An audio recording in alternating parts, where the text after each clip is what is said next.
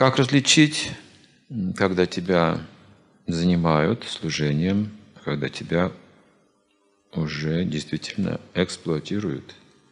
Каковы критерии служения?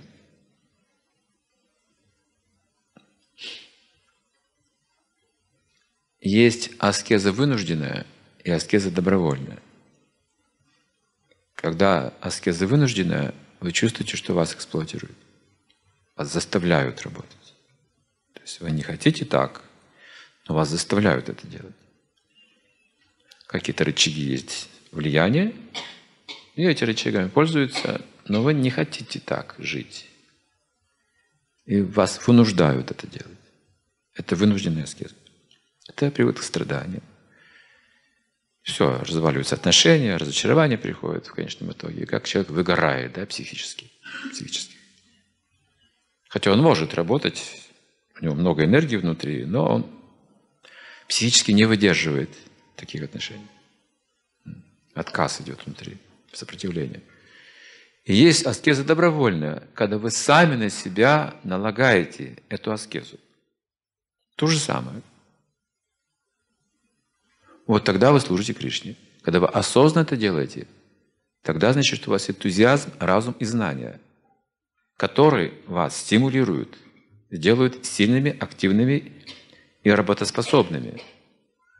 У вас есть цель возвышенная, она вдохновляет, вы сами хотите, вы усиленно работаете.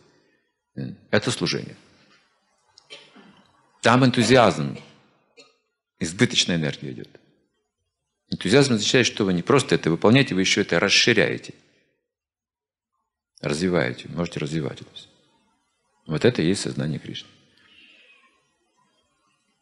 У нас процесс как бы самоосознания, да, то есть человек сам осознает, сам на себя налагает обязанности, принимает обязанности, при помощи энтузиазма он занимается служением.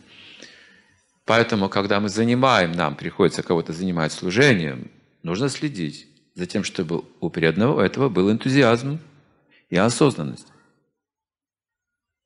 Если мы видим, что у него нет этой осознанности, энтузиазма, и продолжаем его занимать служением, это эксплуатация.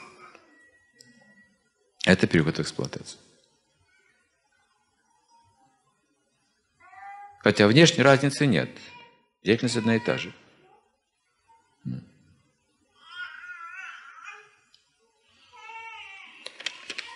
Вот. И я слышал такое выражение, не позволяйте себя эксплуатировать. Это бесполезная деятельность, на самом деле. В таком духе она абсолютно бесполезна.